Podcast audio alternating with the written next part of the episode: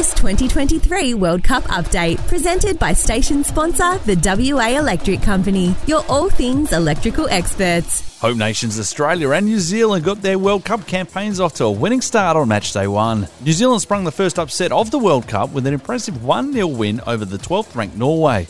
It was Melbourne City's Hannah Wilkinson who broke the deadlock for New Zealand just after half time as the Kiwis caught the former world champions napping. A sweeping move down the right by fullback Jacqui Hand caught out the Norwegian defence before playing a beautifully timed ball into the path of Wilkinson, who thumped home from close range, sending the 45,000 strong home crowd into raptures. Match audio thanks to Optus Sport. That's nicely done. Hand is off after it. Wilkinson's in the middle. Wilkinson!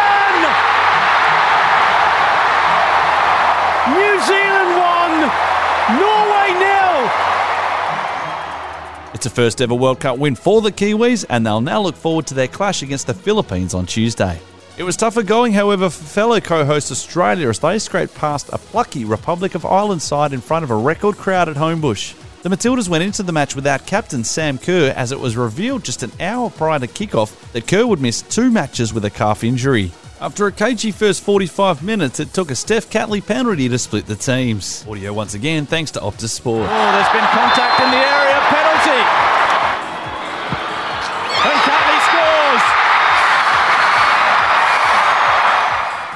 The Matildas surviving a late surge by the Irish to hang on for a 1 0 win. And match day 2 kicks off this morning with a big Group B clash between Nigeria and Canada in Melbourne. Nigerian forward Asisat Oshoala will be one of the players to look out for after netting 21 times last season for Barcelona at club level. For Canada, they'll be relying on midfielder Jessie Fleming's partnership with veteran Christine Sinclair to ensure the Olympic champions can go deep in the tournament. Later in the day, Philippines will take on Switzerland in Dunedin as part of Group B action. Led by Australian coach Alen Stajcic, Philippines will be making their World Cup debut, while Switzerland will be featuring for the second time after reaching the round of 16 in 2015. Recently appointed Swiss coach Inka Grings will be relying on captain Lia Wälti to pull the strings in the midfield. Finally, Spain will take on Costa Rica in Wellington as part of Group C.